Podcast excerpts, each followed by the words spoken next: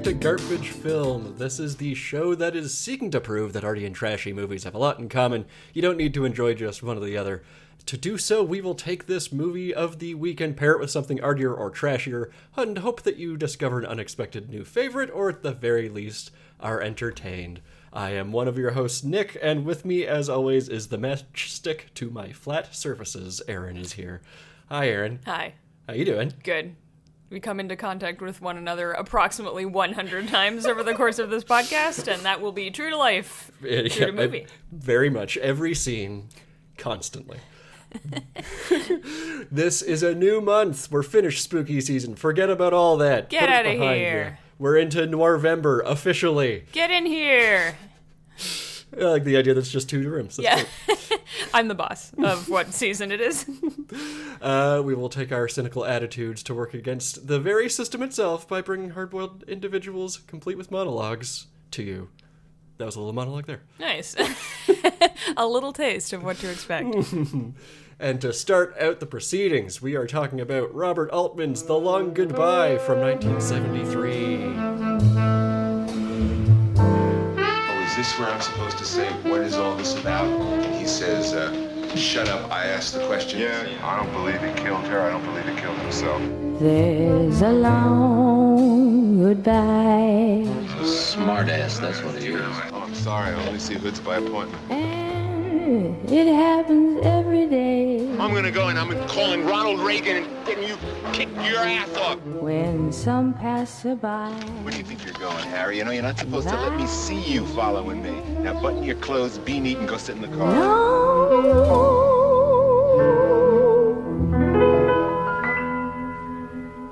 goodbye.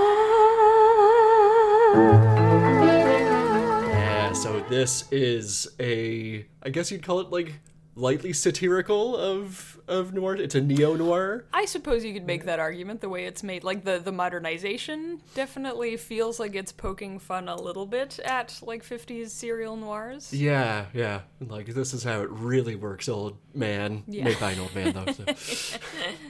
Just a series of pre or current old men. So here's a, a little synopsis for y'all. If you are not aware of The Long Goodbye, this is. Uh, I wanted to start the month with this because this is probably one of, if not my favorite neo noirs, and definitely my favorite Altman movie. Uh, so we join our noir already in progress. Uh, it's, the middle of the night, and Private Eye Philip Marlowe is woken up to help his friend Terry Lennox out of a jam by driving him to the Mexican border. When he returns home, the police are waiting for him, and he learns that Terry's wife Sylvia has been killed, but he doesn't believe that Terry did it, uh, especially after Terry is found dead in Mexico. Marlowe is uh, visited by a mobster who wants to know what happened to the money Lennox was supposed to deliver for him, complicating matters. But meanwhile, Marlowe is hired by uh, a distraught spouse, Eileen Wade, to find her husband, who has a habit of disappearing. It soon becomes obvious that Terry's death, the Wades, and Augustine are all interconnected because, you know, it's a mystery. Good stuff. You got those different uh, plot lines all intersecting. Uh, figuring out just what those connections are, however, will be anything but easy. Dun, dun, dun. Thank you, IMDb, I Yes. assume. Yes. That's a, a very succinct way for this really meandery as hell movie to break that down. This very Altman-y movie. so yes. Albany, yeah. Yes, I think the thing I one one of these days I would love to see a noir that has two different, you know, one mystery ongoing, and then the, the detective gets hired to do a different thing, and for them never to connect at all. this guy is just dealing with two different cases. I feel like Inherent Vice comes a little close-ish to that. It's been a while since I've seen it, so I can't quite remember. I don't even yeah. But that feels the most like you're trying to put framework on and the the usual framework on it. It's just like, nah, it's not really. yeah. No. don't don't even bother. Yeah. So uh, as we were saying, this is directed by a little man named Robert Altman. Um, Is he a little man? yeah, I think he's uh, average height probably. Okay. He Most was little on my screen when I saw him. Oh, I have bad news for you. Uh, it's of course based on The Long Goodbye by Raymond Chandler. Uh, so as Aaron said, this is like a modern setting of a of a 40s style mystery with screenplay by the great Leigh Brackett. Woo! Love Leigh Brackett. If you're unfamiliar with Leigh Brackett, you're not. Um, she was called the Queen of Space Opera, a major sci-fi novelist who also wo- wrote westerns. So, like, she wrote Rio Bravo, she wrote The Empire Strikes Back. Uh, she passed away in 1978, unfortunately, very early. But she was the first woman nominated for a Hugo Award in uh, 1956. I did not know that. Yeah. Uh, but she was hired for this movie specifically because she worked on The Big Sleep, which was an actual noir in the 40s, not making fun of. In the time of. Yeah. Exactly. Yeah. Friend of the pod, Leigh Brackett. We love Leigh Brackett. Yes. Uh, and of course, we love Elliott Gould. A guy who I always want to claim as Canadian, even though he's not. You know what I think it is? Is because we, he has very similar hair to Donald Sutherland, and I feel like we always. I I know my confusion. I'm always like, oh, Donald Sutherland isn't Canadian because I'm thinking of Elliott Gould. Right. And now no, no. versa. Yeah. It's the. Yeah. yeah. Just bring Kiefer into it. Do your Yeah. Canadian duty and think of Kiefer Sutherland every 20 seconds on the regular. Oh, This'll for help sure. You. Oh, for sure. You betcha. Oh, yeah. But Elliott Gould, I'm just he's in a lot of Canadian movies. I feel like so. I just like I've decided he's he's in there. He's one of us. He's honorary. Yep. Uh, but one of my favorite performances of his of anything. He's absolutely perfect. I love it. He's always a lot of fun to watch. Like I, I, in particular, I always remember him in Nashville, which he's in. He's in as himself, Mm. But only for, like, 10 Elliott Gould For like yeah, if that. He like shows up at a party, and I still remember that just being like a very, a very distinct performance. It's just very funny. Yeah, he has quite the like understated, correct, charismatic swagger Yeah, on yeah, yeah, screen, yeah. He's great to watch. which is perfect for this. And like, Yes. it's an Altman movie, so it's mostly improvised. So Improvised mumblings. Can you imagine what it's like to work on this fucking these movies as a sound editor? oh my god, Like Uh, alcoholism. uh, we've also got Nina Van Pallandt, Sterling Hayden, Henry Gibson, who I know I know as the Illinois Nazi from Blues Brothers, Yep. uh, and Jim Bouton. Uh, which is very funny as Timmy Lennox. He's a baseball player. He's not an actor. Oh. Uh, it was supposed to be Stacy Keach, but he got very sick the day before shooting. So Elliott Gould, who is friends with a bunch of ball players, calls up Jim Bouton He's like, "You want to be in a movie?" it's only like five scenes. Yeah, you, you do die like right away. really? Okay, that's Yeah. funny. All right. He did some other acting stuff too, so it wasn't like wholly Oh, okay, all right. weird, but like just kind of bizarre. Uh, but the real reason we're all here, Morris the cat. Morris, one of our great screen cats. Yes, the greatest screen cat possibly. Possibly. He's of, up- of stage and screen. Mm-hmm. I'm counting television commercials for cat food as stage. I was gonna say, is he walking the boards? He's shredding them. uh, in in the pursuit of cat food sales. Yes. Yep. And I feel like Morris the cat and the dog from the thing, those are like the two best on screen, like Morris the cat in this. And Sure, sure, sure. Yeah. That the thing, like the perfect uh, animal acting. Power couple. Yep. Yep. I personally really like the dog from The Hidden. Oh yes, a new a favorite. Yes, yes, yeah. yes. Very Also. good. And also, I would be remiss if I didn't mention the acting debut of Arnold Schwarzenegger with his little mustache. That's right. His little mustache and his little underwear. Yeah. They somehow find an excuse to get Arnold Schwarzenegger in his underwear. Very I don't funny think he has lines. No, he does not, But no. he definitely strips. Yeah. He strips and he's just like flexing a little bit and just drawing too much attention to It's really funny. Like if you didn't know that he was him, and if he didn't go on to do a thing, you'd be like, "Did anyone teach this guy about acting, or like what's going on?" It is funny hearing Altman talk about this movie where he's like, "Yeah, he was in some like documentary called Pumping Iron." I don't know, I'd never heard of him, but he's like, "Yeah, he'd make a good hench- henchman." Yeah, he's, he's beefy. All right, He's been on a set before. He knows what it's like. Like, "Yeah, okay. so there you go, with a little mustache. So if that's if you've had that on your wi- wish list, Yeah, that, this is a big. It's on your bucket list. It's on everybody's bucket list. yeah, you, wanna didn't know you needed it until you see it. a huge man with a little mustache. That's the charm of Dave Bautista and his tiny glasses. I think. yes. Yeah. Exact same energy. Yeah. oh, they're too small for him. anyway. and uh, we'll we'll probably talk about this more, but uh, music and that singular music by one John music. Williams. Yeah. Who have, as we've discussed before, started out as a, a jazz guy, Yep. like creatively. I think for you know he had to grind for a few years as like doing band arrangements or whatever. Yeah, right? he like went to school for for that Yeah. sort of thing. So like, yeah, he's flexing his jazz muscles here. This is before he becomes a jazz guy. Yeah. So he doesn't have to do the big symphony stuff yet. So he writes one song and they just rearrange it over and over and over. which as someone who's done this work is really hard. Yeah. It's hard to do. It's hard to make it unique. Yes, Yeah. it's hard to make it sound like it's supposed to be in the style that you're you're moving it into. And if the it wasn't born there. the fucking the opening uh kind of under the credits when we've got it we've got i think three versions of the song happening between scenes at least two where it cuts to like terry lennox in his car and elliott gould in the grocery store and then the just the non-diegetic music that's happening Yeah, too the soundtrack. yeah. where it's cutting between them and they're at different points in the song and they're in different keys Everybody gets their own version before they all meet up here. Yeah. It's very confusing. But the thing the thing I love well, the thing I love about uh, the introduction of you the viewer to the soundtrack is it starts off, you know, it, Elliott Gould is like asleep. He's mm-hmm. passed out on his bed.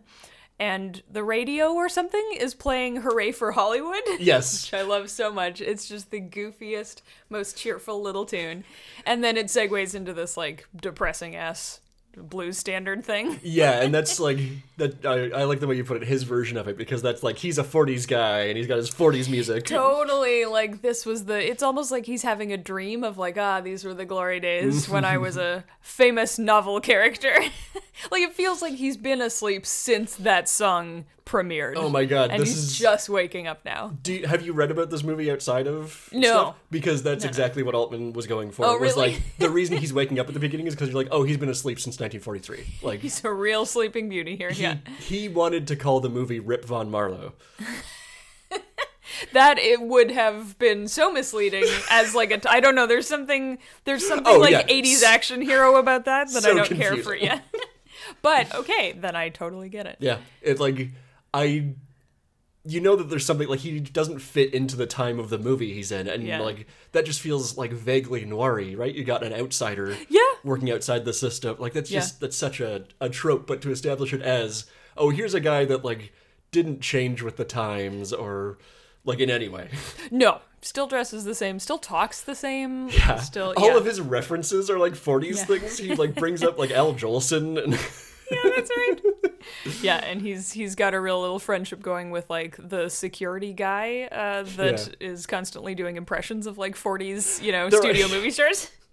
Brings up Walter cute. Brennan. Like, does anybody remember Walter Who's- Brennan? I barely know Walter Brennan, and he's in some of my favorite movies He's ever. in Rio Bravo. There you go. Thank you, Leigh Brackett. Uh, but yeah, while we're talking about this, I just want to mention that like his his bar that he goes to is like a 40s style bar. Yeah, okay. This bartender that's at his bar, so he's like, you know, he he hooks up with Terry and and goes about his day and whatever, and then he's doing, and then he just kind of slips right back into the like hard boiled detective thing of like, yeah, Yeah. go to the bar at one p.m. right, and the pianist is practicing a version of of the long goodbye. It's Yeah. like, oh, this is for the lunch crowd. Like you're you're drinking a double at lunch with nothing else, eating nothing else, and the bartender has like he's in his shirt sleeves and a little b- perky little bow tie with his little haircut, and he's like, "We just got some new sandwiches in." Like he's just, where did they find this guy? This is yeah, it's like 1943. the only place that he fits. Marlowe like Yeah. walking in here,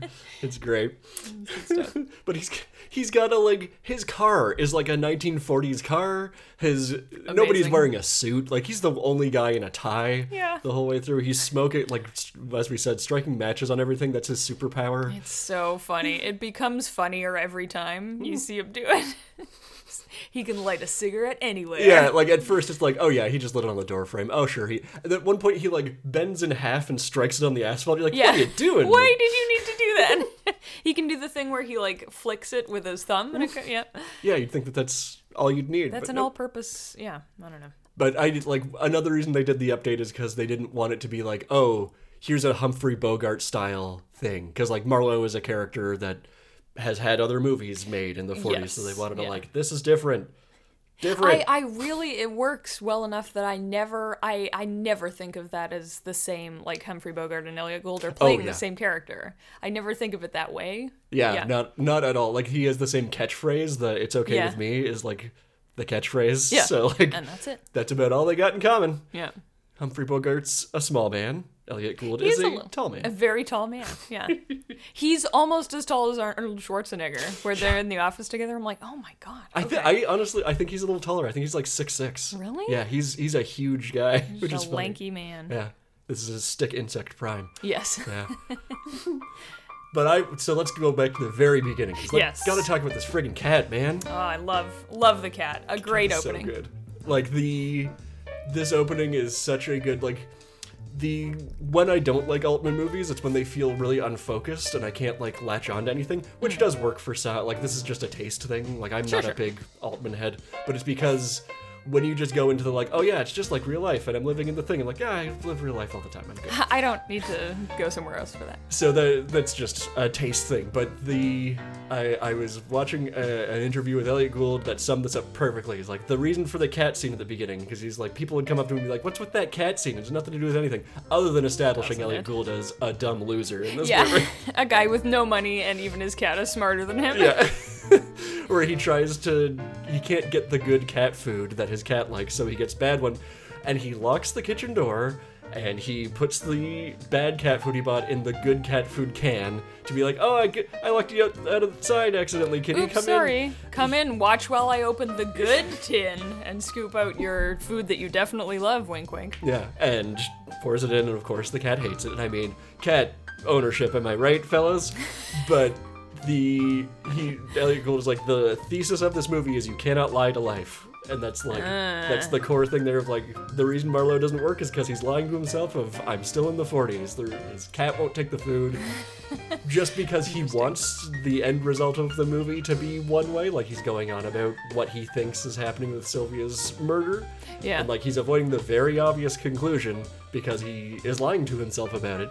I really love that. I, I think it's such a funny the update being this not not just a, a modernization of the same story, but you know, if you had a 40s detective novel where like the best friend came to you in the middle of the night with like a briefcase full of cash and some slashes on his face from like his wife's nails. y- y- by virtue of you reading a detective novel, you'll be like, well, that guy can't have murdered her Because yes, because it's all so obvious. But in real life, like, come the fuck on. Obviously, that guy murdered his wife. Like, and and that is what ends up being the case. And and just this, like, yeah, this. Well, what? Why would you willfully ignore?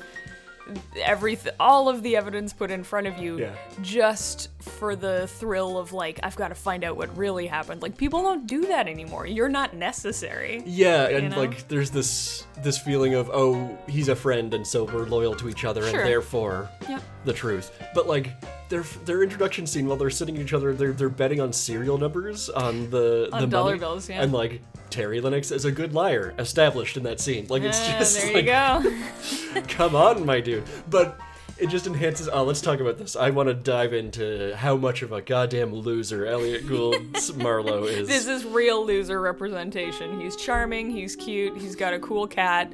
Uh, everyone thinks he's a fucking idiot, and he is. Can With- barely take care of himself. He tries to feed his cat cottage cheese with salt in it. and does he throw an egg in there? Oh, prob. Who the fuck? Probably. Think of a disgusting addition to that dish. He's probably done it. He's going, mmm, good. I wish I was eating You this. know that he's eaten that before because that's all he had in the house, and so he's like, the cat will eat it. Yeah. No, the cat has self respect. It's just, it's so. I don't know what it is. and I'm hoping you can help me articulate this. Where Yes. I feel like one staple noir thing is, you know, beginning to end, a plot happens, but nothing changes. Yes. And that's, you know, overarching cynicism of like the system didn't change or like we can't learn lessons. this will like, happen again. Yeah. Um, and that like any detective story, they like figure out the thing, and like even if you're like, wow, this detective was dumb the whole way, the endings tend to play it off as like, and look at how cool he is now, or or Sure. or he like he ultimately cracked the code, or like it, it there's some like He came through like cl- you know clutch situation. or there's a eureka moment or something Yeah. like that. Whereas in this, it's just scene after scene is everyone just bagging on him over and over. He is a doormat to everybody. And he Yep. maybe it's that he just doesn't care. Like he clearly doesn't mind where he is or no, I mean I feel like he's he's fine with it because he I think he's used to getting that you know if we're thinking of him as someone who genuinely was around in the 40s Yeah. and was being a detective like let's say for the sake of argument uh, that this is a magical realism movie for some reason. I like that. I'm going to yeah, this is It's not fa- exactly right, but uh, my favorite fantasy movie, The yeah. Long Goodbye. prepare to start fights. Um, the environment that he's in in in the 40s would be people are constantly hostile to him and constantly pushing back and Yeah. like trying to hide things from him and lying to him and like trying to push him away because he's the beacon of truth and justice and like you can't have him anywhere near your nefarious doings Yeah. because he's going to figure it out because he's so smart or he's going to put it together right in the nick of the time nick of time or whatever it is and I think he's just he's everyone's still mean to him, but for no reason, for reasons that nobody respects him. They're just mean to him. Like Yeah. at least if someone was like, he'll figure it out if we let him get too close. At least they respect you. I think that's the thing he hasn't cottoned onto in the '70s. Here is like, Yeah. no, they just think you're an idiot. That's all it is. Like, Yeah. it's hard to tell the difference between. Like you know. the cops coming into his apartment being like, "Bitch, you live like this." Yeah. being like, we can't ransack this place. It's pre-ransacked. yeah. yeah yeah i think it's it's just a like well everyone's mean to everyone in the 40s and that's like a really sad thing to think because just he's used to being treated that way so Especially because he's nice to the people that aren't coming at him. Like his neighbors, Yeah. he's nice to his yeah he picks up groceries for- yeah. And he he does this thing where he never tells the same story twice about what his what's the deal with his neighbors. Yeah. you notice this like he tells terry they're rockettes they're the new rockettes and they just moved in even though that's a new york thing and like and uh, what they're yoga teachers like to the next like to the detectives and yeah so he clearly he doesn't know but he he knows them well enough to go pick up groceries for them or Mm. like bring them brownies when they have the munchies or whatever and, like yeah he's a he's a nice enough guy in that way of like he's not making other people's lives harder yeah. He drives his friend in the middle of the night to Tijuana. pretty nice thing to do Yep. considering Yep. yes. He loves his cat. That's how you know he's a good person. there you go or he's a sucker those are your two options when you have a cat that you're nice to Love his little cat door. What did it say? El Port de la Gato yeah or something like that. porto del gato Porto del Gato. and it's just a flap of cardboard. but he made the effort, you know? Yeah, so he's a nice loser, which Yeah. is just kind of a in the the novels that would have worked out. Like maybe he was a little tough on the outside but he's soft on the inside. This guy doesn't even have a tough outside. He's all soft. Yeah, he's a he's a giant little marshmallow. a little giant marshmallow.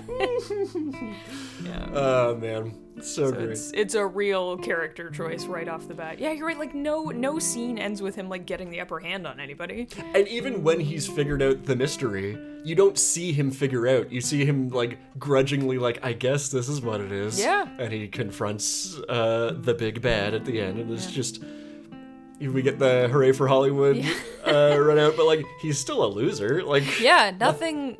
A woman still died. Yeah, like a lot of people died. Actually, a couple people died. Yeah, it's it's a real. Well, those those books are all.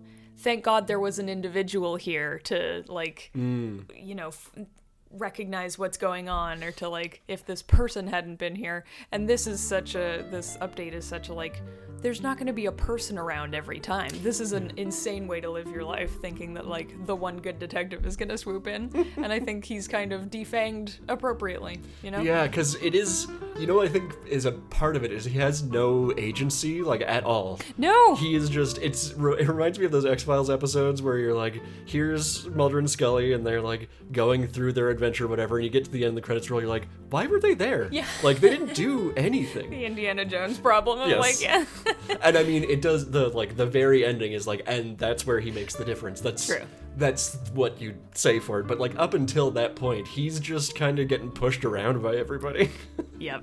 And even by the end, like, yeah, he he does it, woo, but it's he kills a guy everyone thought was already dead. And Yeah, he'll true. never like serve there'll never be justice served, you know? yeah. Yeah. That's really funny. He doesn't hadn't thought of accomplish anything. Yeah. Gould, you're a loser. well, this is what I. One of the reasons I love this movie so much is because this has happened with other movies on the podcast where I feel like the elements of it are all things I don't like. Like, there's no agency. It's just meandery. It's about mood, and there's no plot to it. And, like, there's there is plot because it's a little Sure, sure. guy. But like, it feels like it's trying to understate the plot at every turn. It's just like watching people react to each other. Yeah. Which is what I don't like Altman movies. That's what I don't like. Where I'm just like, do something. I'm bored. Not that every movie needs that, but it, it is you know mood and taste for. It's for just what you like. Yeah. but yeah, it just something about I I I hang it all on Gould's performance of It's like marvelous. yeah, that's what does it for me. I think like all the like the things that I know that are improvised, like in the police station when he's in the interrogation room and he starts inking his face up, that's improvised, and like Cute. big moments like that are all him. Yeah. So and Okay. in interviews, Gould's like, yeah, I love this role because Altman was just like, this is the mood, do whatever you want. Such a gamble, Yeah. but paid off. Yeah.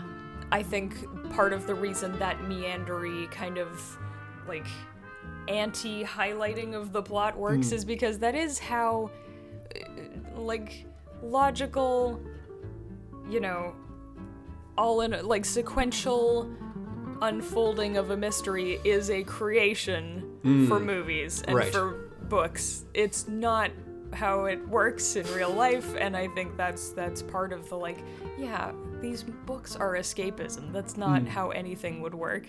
And so in real life what you'd have is just him bouncing back and forth between like witness and suspect and suspect number 2 and other witness and a seemingly unrelated person and just like trying to gather like a little more info each time. There's it's- no, you know. Yeah, you're not following a timeline, you're just building context for Exactly. the events, Yeah. and then you just, go with just your a, hunch. a word map is Yeah. all he's building. There's no like, yeah. So I I think the style in this case works perfectly for what the movie is trying to say. Yeah, and I mean, I just every scene with like Gould is in virtually every shot of this movie. I think that he, Mm-hmm. I think I'm correct in saying that. Yeah, but it is really funny. Like I think about him being a nice guy with the like the new gangster who's like staking him out and being like, "No, you're you're not supposed to let me see you when you're following me. Here's the address I'm going to in case you lose me." Like, it, just so Put like some effort in. He, I think he really wants to like build that world around him, right? Where people give a shit of, of his Oh. intelligence enough to try and hide themselves from him. You know what I mean? I didn't think of it that way, but that that lines up with a lot of the like, yeah, this is what how things are supposed to go when I'm investigating a mystery. I was just thinking of it as like this guy fucks with people. I mean, it is also very funny. And it is that kind of like sad sack nice guy thing where he's like, I'll help you, stake me out.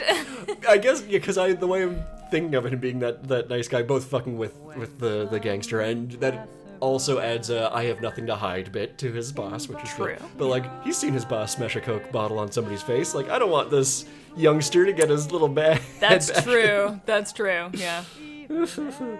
Oh man, I just love this movie. It's so much fun. It's a good time. Can I tell you what the taglines were for this movie? Oh god, yeah, sure. The Are mar- these like marketing atrocities? Yes. Yay! The marketing for this movie is so stupid. I like, uh, just a little bit about it generally was that they like they did a big mock-up of the poster when they did the West Coast premiere, and it's it looks like a fucking James Bond movie. Oh, like I it's him bet. pointing a gun with like cigarette coming out of his mouth and shooting down crooks and like, yeah, it it sells you the wrong movie. And Yeah. so it had a premiere. Altman saw the poster, and was like, no. Uh, and then they did the New York premiere and then wide release. For the New York premiere, they did a whole new marketing campaign, and it's all ca- caricatures.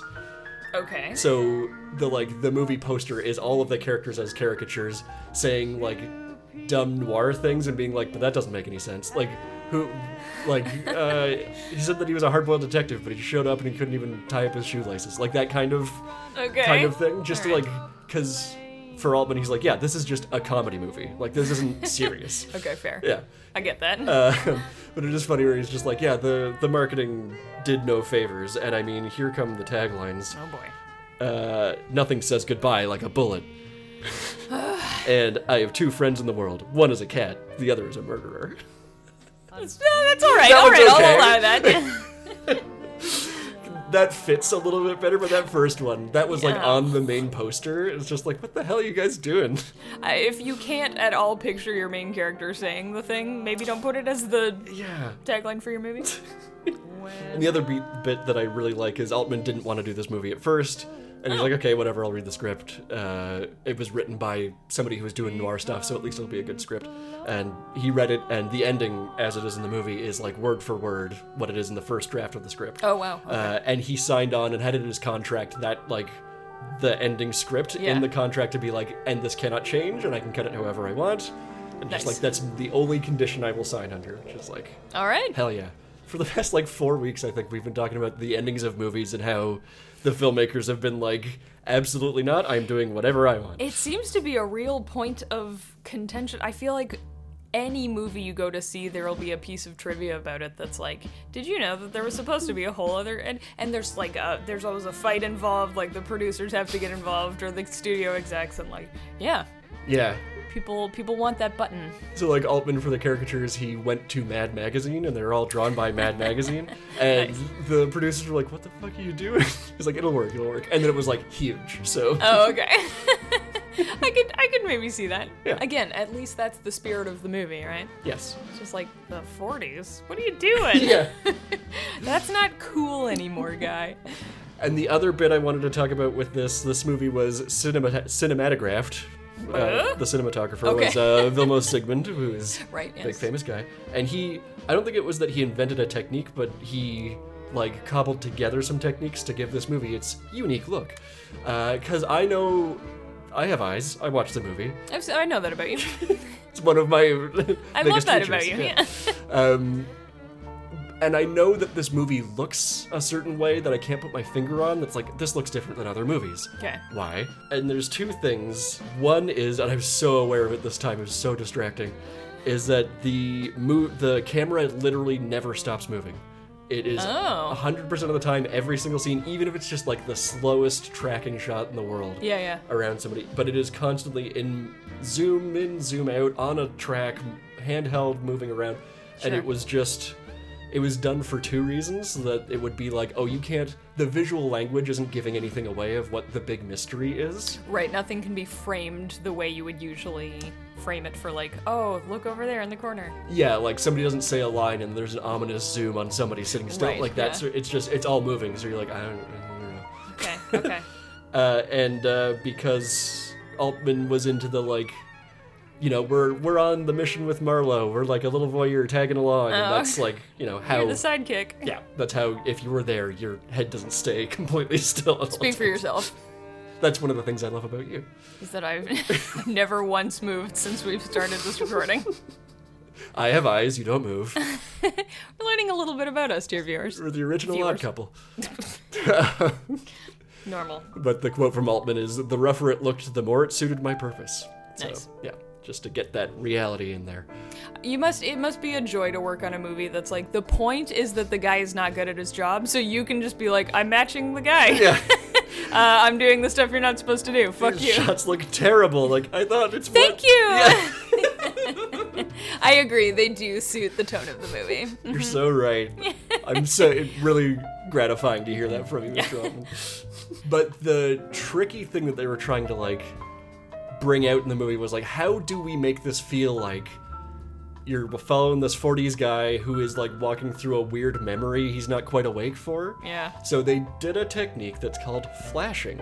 Oh, Yeah. can I guess what the technique is? I wish. No. I'm not going No, to. do it. You have to now. Will you wear a trench coat and you...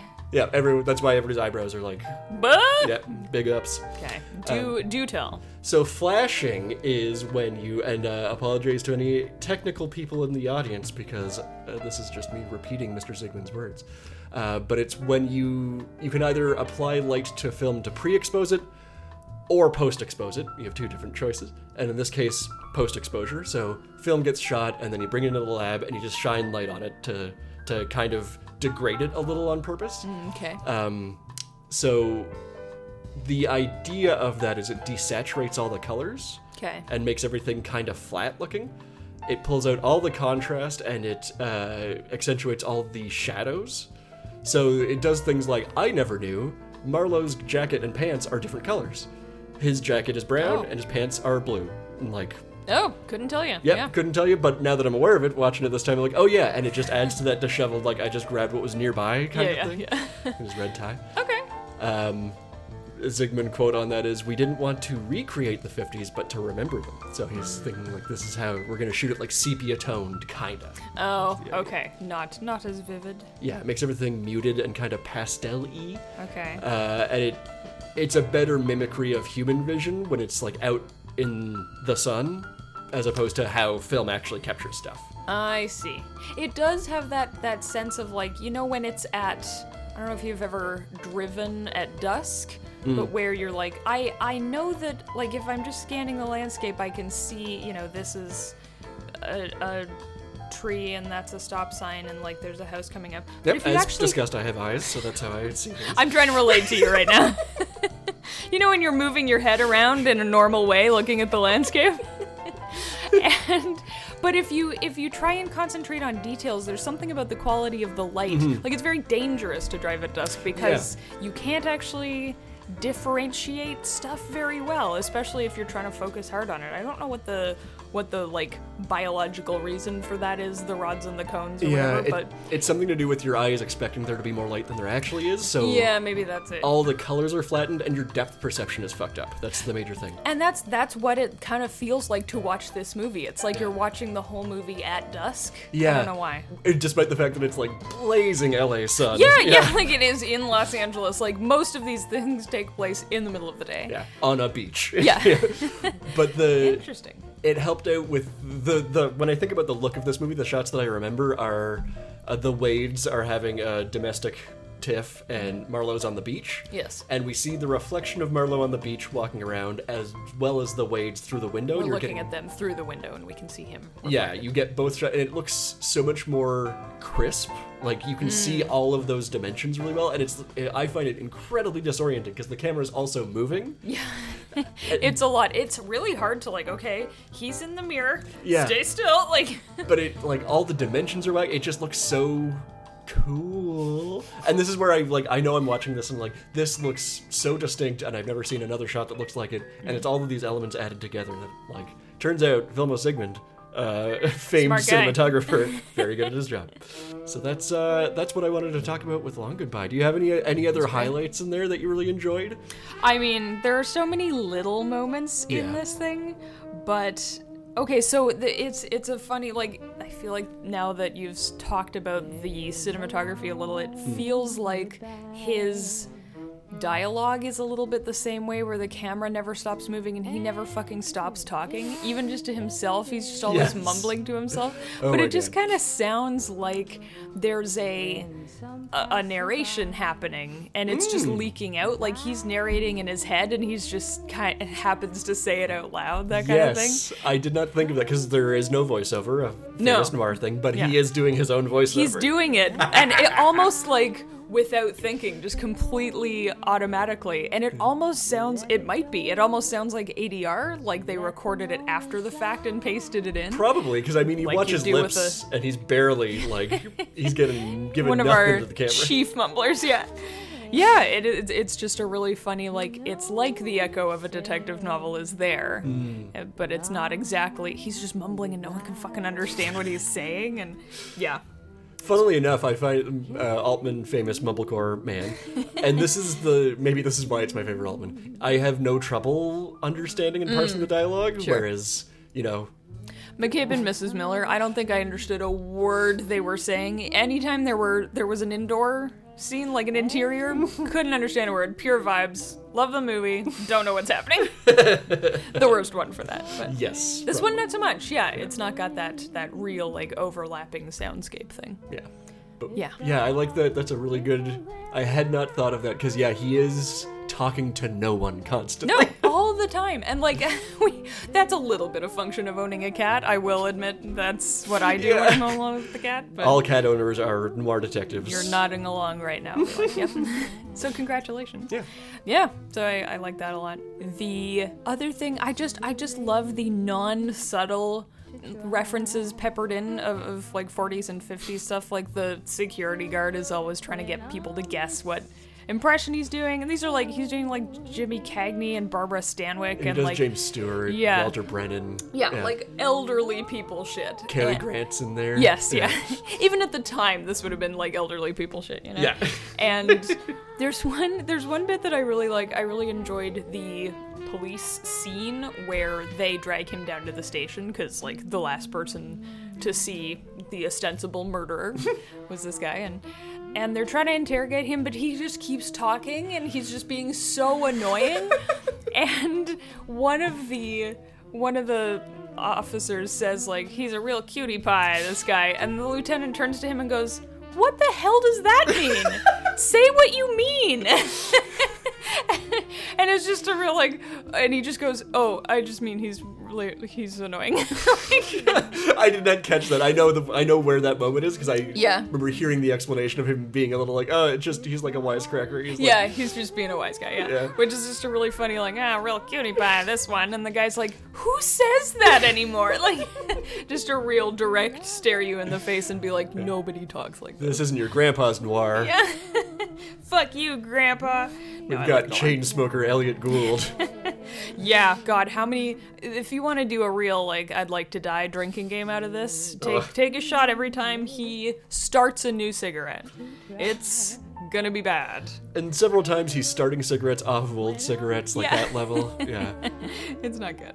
The opening is my favorite part of the movie. Hmm. I, it's not that it goes downhill after that by any means, but it's just such a wonderful little microcosm. If it was just that, if there was no other mystery, I'd watch the shit out of that movie. Just like Elliott Gould's, you know, no good, very bad day. He's going to the, to the grocery store and try and find the cat food, and he asks the guy, the clerk, like, "Hey, got any cat food?" I'm like, "It's just this brand's fine. That it's all the same." And he's like, "Oh yeah, you don't have a cat, do you? What do you? What do I need a cat for? I got a girlfriend."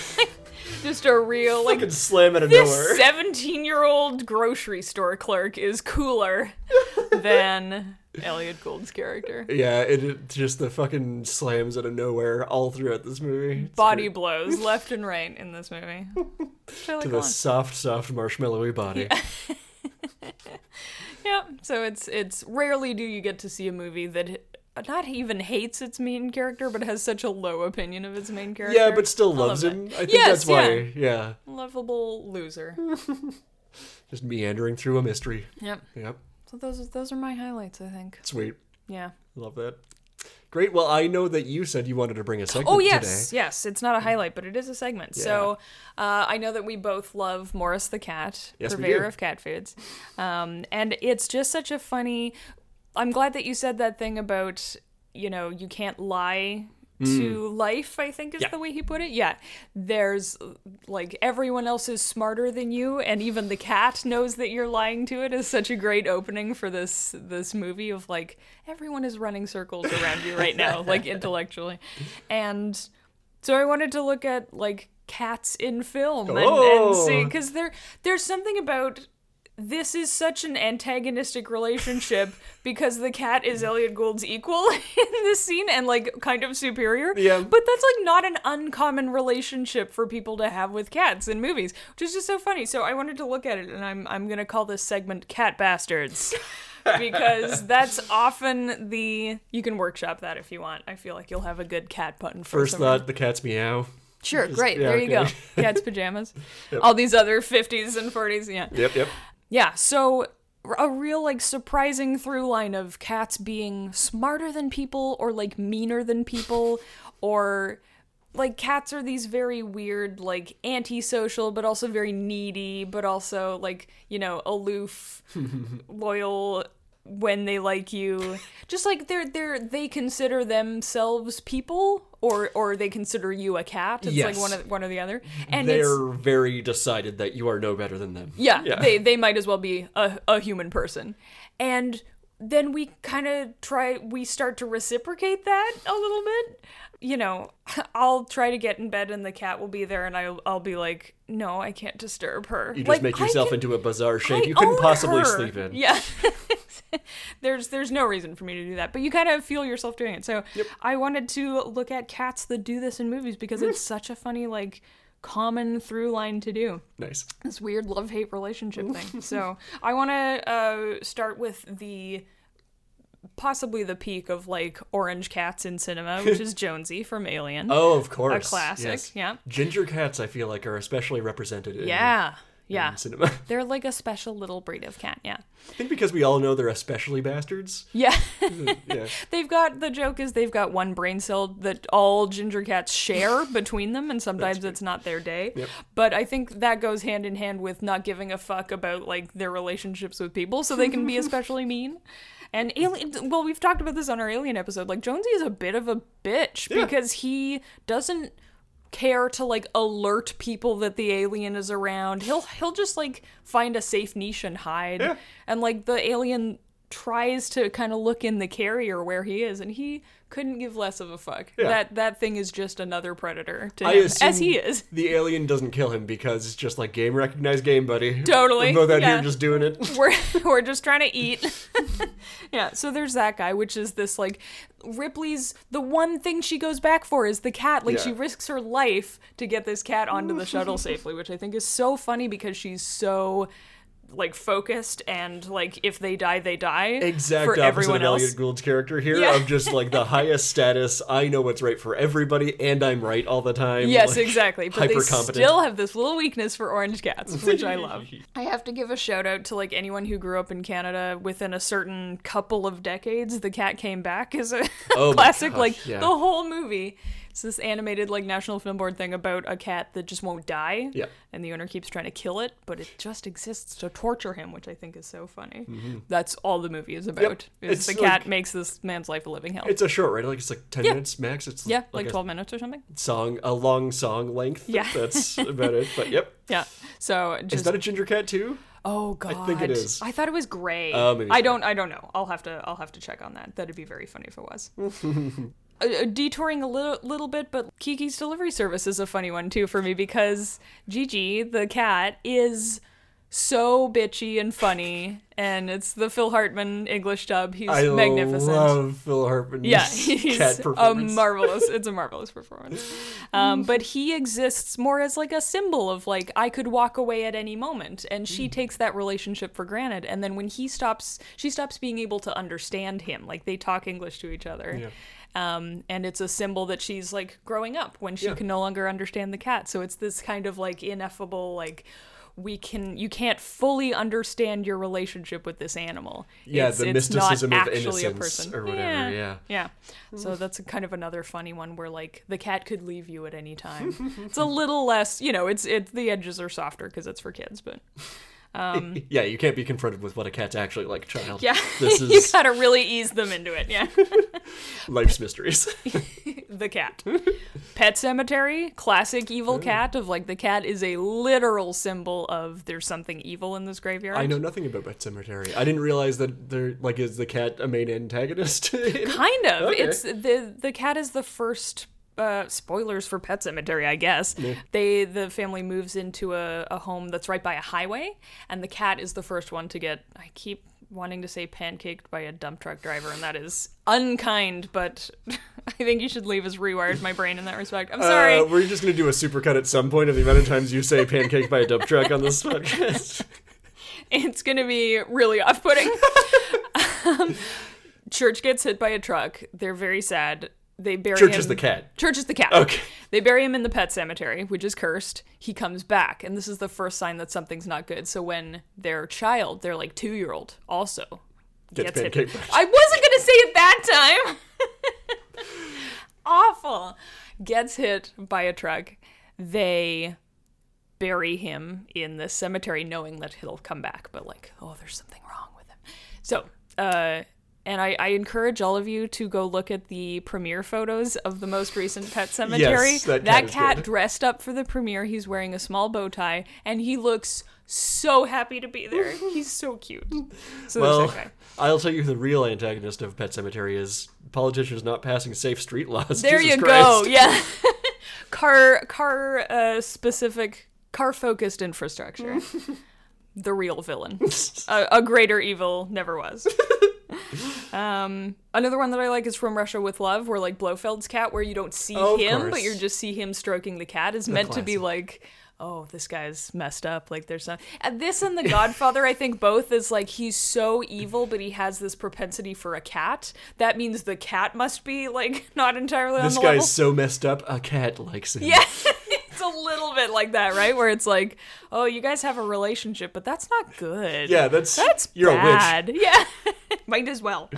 Um, and I like a girl walks home alone at night. There's that cat in it Mm. as well, where previously it kind of belonged to like the you know quote unquote Yeah. protagonist guy, and then all of a sudden this woman comes along, and the cat immediately takes to her, and she like. You know, they go on the new adventure. So. an indication of something eldritch happening. Exactly. Yeah, and there's you know I- there's so many correct or no stories about like oh cats are familiars or they're like agents of Satan and all these things and and uh, I think that there is a reason for that. They're like almost like people, but not quite. They're the uncanny valley of animals. Yeah, of like animal human relationships. yes, yeah, yeah. exactly. Yeah, and so I, th- I think Morris is such a great example of that, where it's like you'd think you'd be able to art- outsmart this cat, but there's something a little, there's one level more for for the cat. So I love the shots of him trying to like peek in the kitchen after the yeah, slats are what are you doing? also, rarely do you see a kitchen set up like that anymore, where there's like.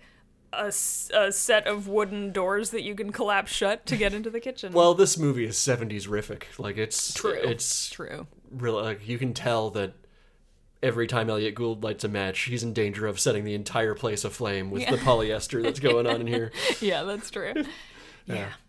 So there you go. That's that's uh one the segment on cats, which I'll leave a space here to edit in the name of the segment that we decide on. Very good. Nothing else came to me. I was hoping to be able to just like, as you said that, be able to be like, uh, cats meow, and you'd be able to teletype that in or whatever. Oh no, I'm just gonna leave it like what you did Oh, just now. Yeah.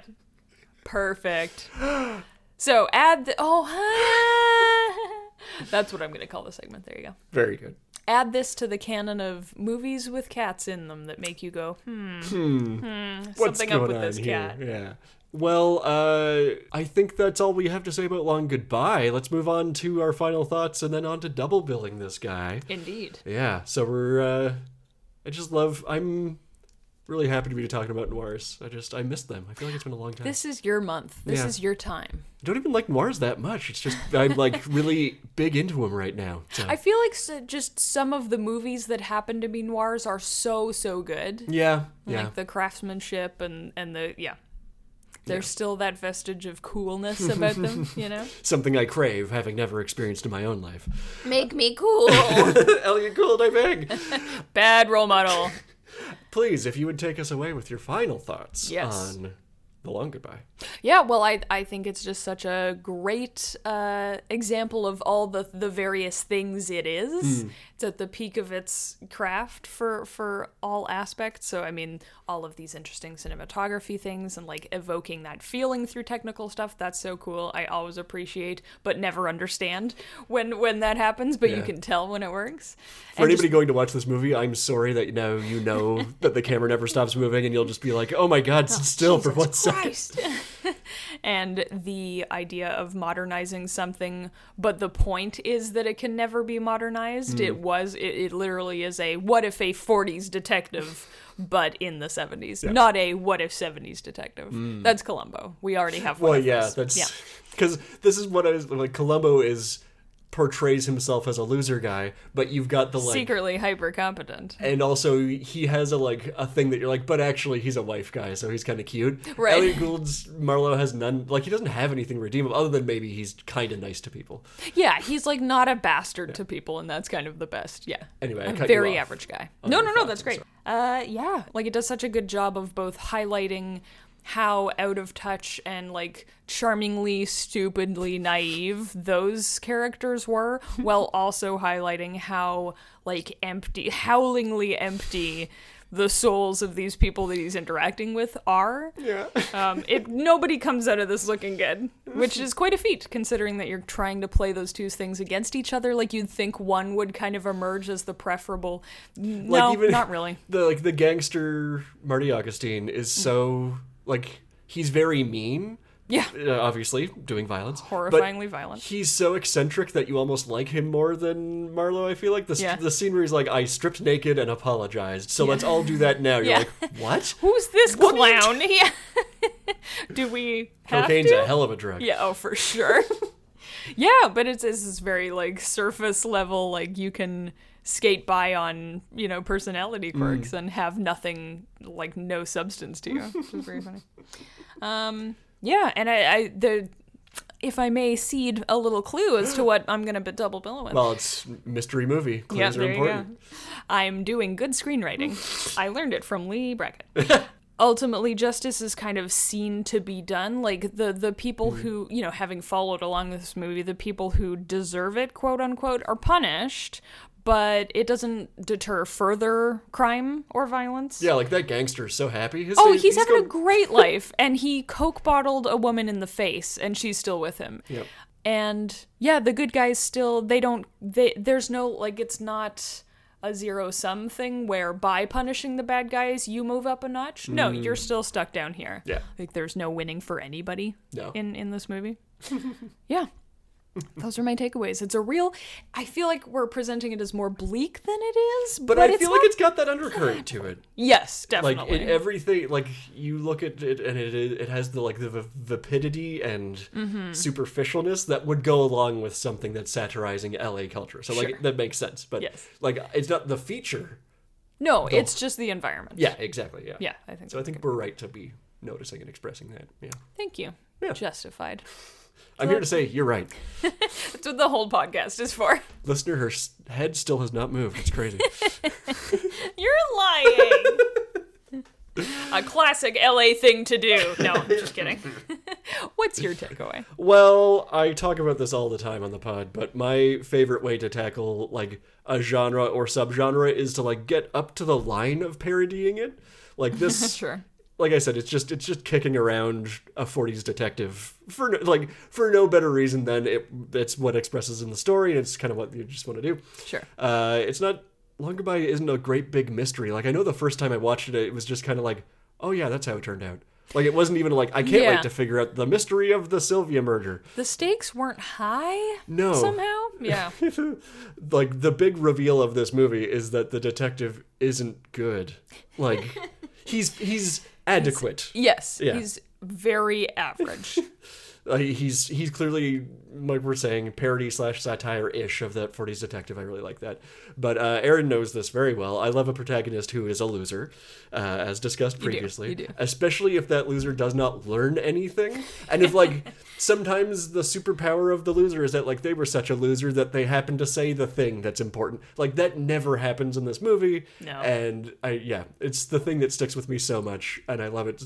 It just it's the character equivalent of like the noir thing is always the system doesn't change or like nobody's better off or we're stuck in the same spots. This is the internal character version of that to me mm. is just like the system of this man is still stupid He'll never learn anything. Yeah. yeah, Yeah. you know watching after this two hours you're like oh that man will never change Yep. he'll be dead in a week Honestly, the return of Hooray for Hollywood, it kind of makes me think that he just like laid back down to sleep and did not get back up again. You know? he went to He's rest until he's needed Yeah. again by his kitty cat exactly. yeah. Yeah. Nice. So that's about that's about where I'm at with with all this stuff.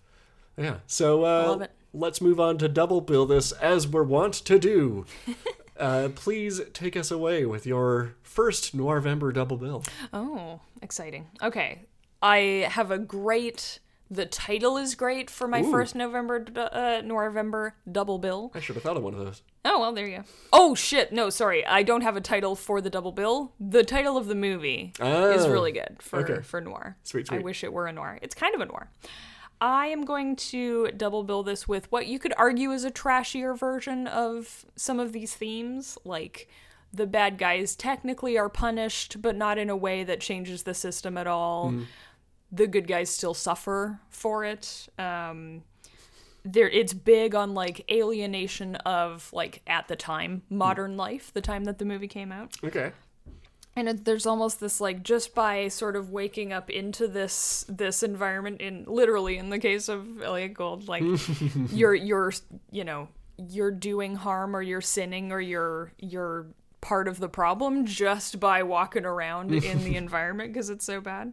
Um, I'm going to double bill this with a Jia Zhangke movie from 2013, A Touch of Sin Oh, which yes. is an important yes. thing to uh, sin, not zen, though it is sort of That's a kind of a referen- play on that. referential to that. Yeah. Yes, yeah. So this this movie is it's kind of a little.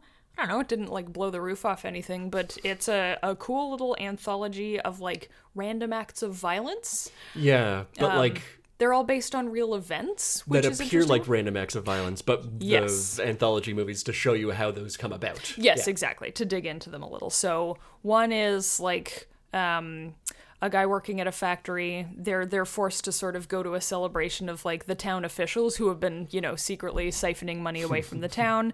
The guy gets fed up and like machine guns the officials to death. And that's the like the bit that's on the poster, if I remember right. That that guy. yeah, yeah, I think so. One woman who works at a spa and is constantly harassed by like I can't remember if it's soldiers or It's like gangsters, officials.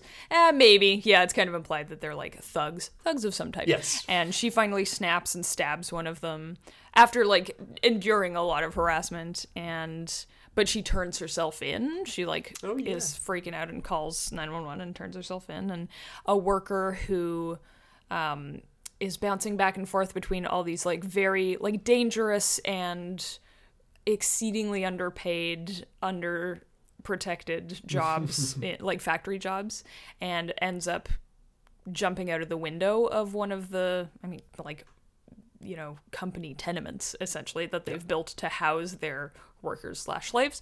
And oh, there's another one, and I can't remember what it is. Oh, um, a guy makes friends with. No, it's the same one. I don't remember. It's fine. Movie watchers can go and enjoy that one. Yeah, go check it out. A secret one, a secret fourth thing.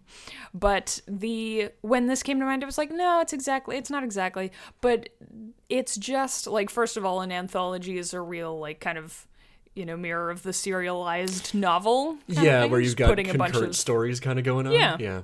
but they're all sort of on the same theme Mm-hmm. and it's just like everyone kind of trying to break out of this horrifying like system of just emptiness and just like take take take Mm. and everyone just scrabbling and you know and and they do have this sort of overarching message of there is no way out of this no one is winning in this scenario it was never good in the first place like you can't idealize the past Yeah. the- Oh, one yeah. of the guys goes back to his hometown and it's like just as bad there kind of thing and um, but also we're moving in a horrifying direction towards the future Why and doesn't like anybody see this? yeah, and we all do but there's the the ruts are there you Mm-hmm. know there's kind of no way out of them so they're both pretty bleak but like weirdly funny a touch of Yeah. sin does have these like funny little moments of like you know if someone just a regular guy is doing a crime there's always the potential like you know that very thin line between comedy and tragedy There's a really bit there. with a tomato truck right off the beginning that make that I remember that makes me Yeah, laugh. Like it, it yeah. sets the tone in a in a bizarre way. But the thing that I like about this is that uh,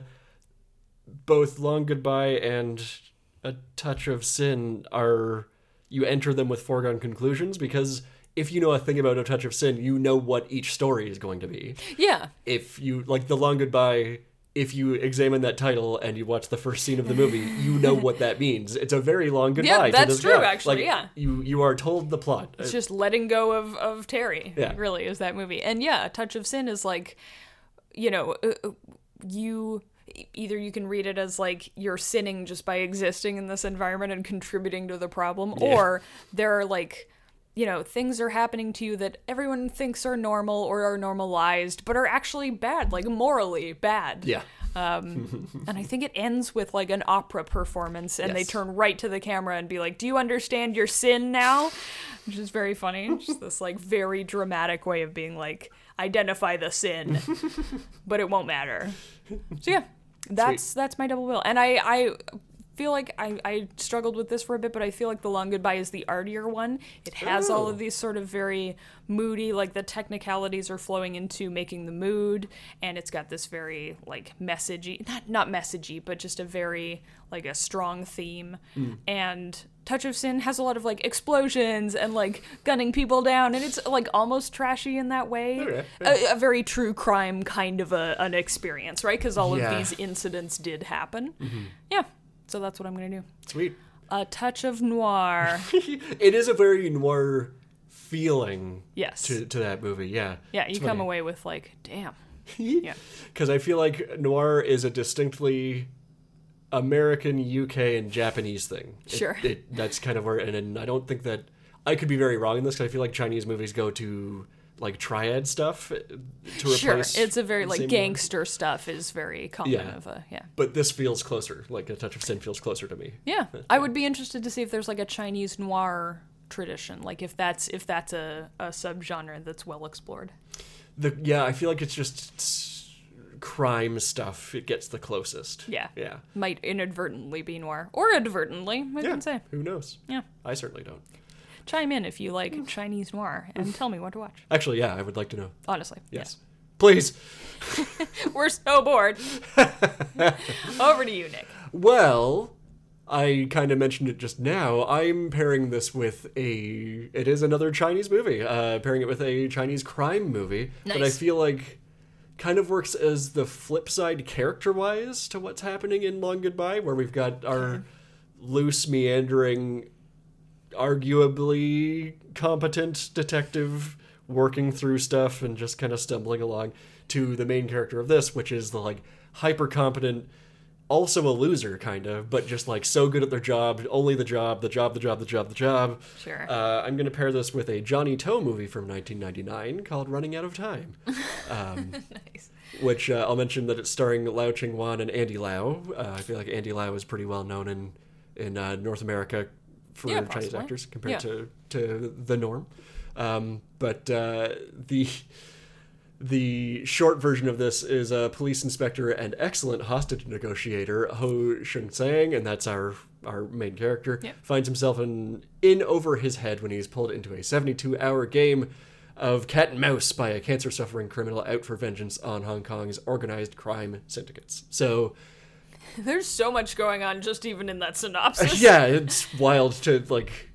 It doesn't feel like there's that much happening in the movie as mm, much. No, but it flows really well. Yeah. Yeah. So Marlowe is cool because he's aloof. He doesn't give a shit that his life's a mess. He's just sleepwalking through life and casually solving mysteries. Yes. Ho Shang Sang is the exact opposite of the coin. He's a loser who takes his job way too seriously to the point of like he's cleaning the bathrooms at the police department. Yeah. He is. He's a dork. He's a huge dork. Yeah. Uh, but the result of that is that he, well, he he feels like he can't waste time. He's just got to be like working through everything all the time. Mm-hmm. But that nobody is as smart as he is, so he's constantly degrading like his boss. He's Yeah. constantly being like, "You're a moron. How could you not see this? I told you not to do this Don't again." make decisions without me. Yeah. Imagine saying that to your boss.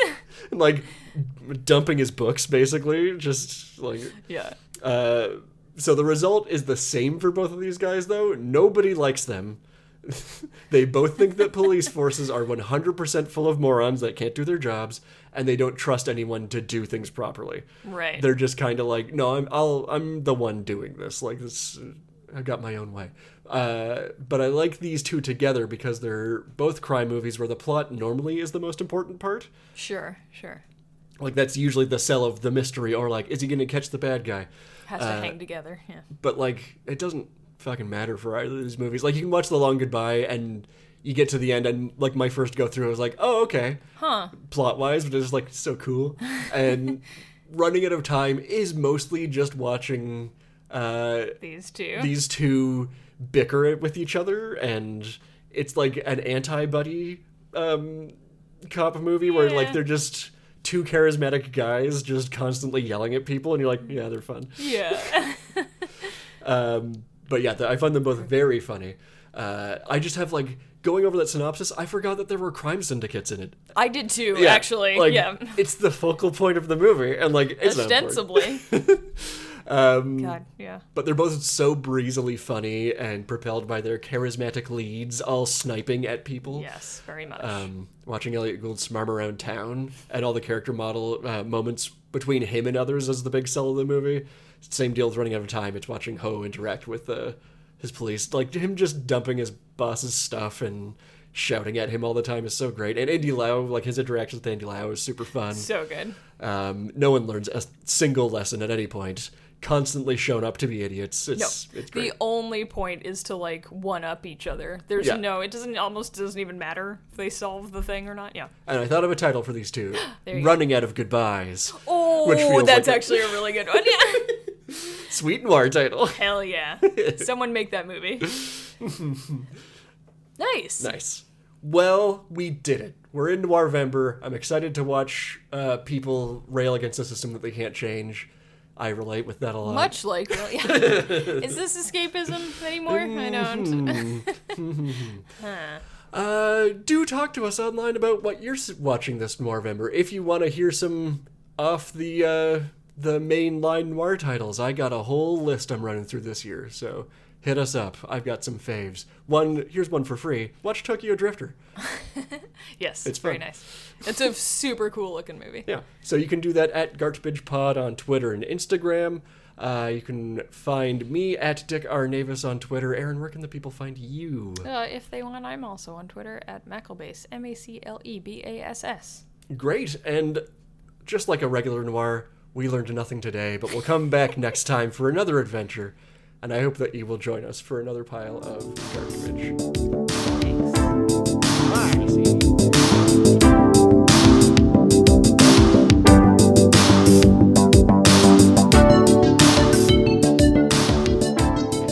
Come on. Kid, you're hungry, right? Hey, why don't you think of all the tigers in India they're killing because they don't get enough to eat? Don't believe that one, huh?